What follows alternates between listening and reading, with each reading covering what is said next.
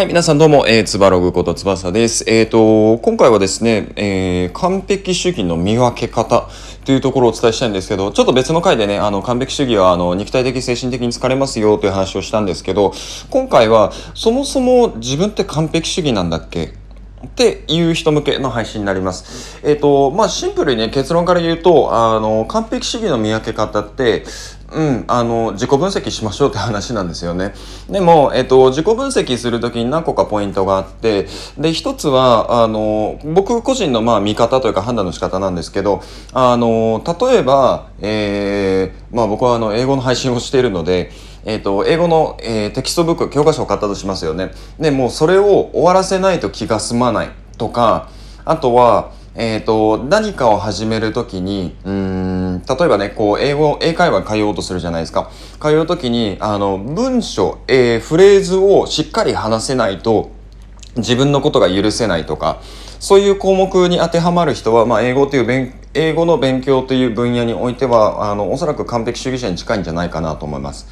で、えっ、ー、と、なんで、えっ、ー、と、完璧主義、自分が完璧主義か完璧主義じゃないか。まあ別にあの、完璧主義である必要はないと思うんですよね、あのテーマが。あの、別に他のことでもいいんですけど、なんで今回このテーマを話してるかというと、あの、自分のことを知ろうっていうことを伝えたいんですよね、僕は。あのどんな性格を持っててもあのやっぱりね十人十色なんであのいいと思うんですよ僕は。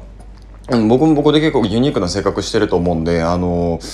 うん、あのそれをこう受け入れてもらえたら嬉しいなと思うんですけどでもあの大事なことってやっぱ自分のことを知るなんですよね。あの自分ってどういう思考パターンを持ってるのかとかあのどういう時に喜びを感じるどういう時に悲しみを感じる、えーと、ここをあの認識できてないとここをね、まあ、認識っていう表現もあれだな。ここ自分のことをしっかり分かっていないとやっぱりこれからのの、あの吸収スピードとかあとはまあ成長かな成長っていうところがあの変わってくるんですよね。で僕実際にあった話で、えーと、過去、うん、僕はあんまり人のアドバイス受け入れたくないタイプなんですよ。もともとね今は違いますよ。あのもともと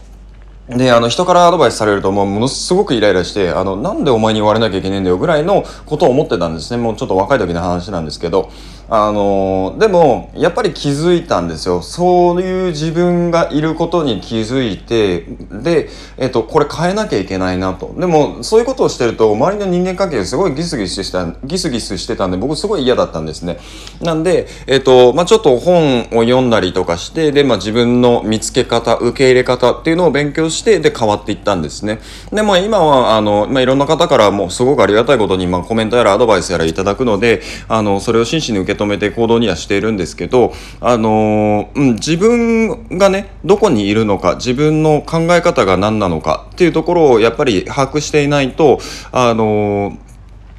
次の行動を起こせなくなっちゃうんじゃないかなと思うんですよね。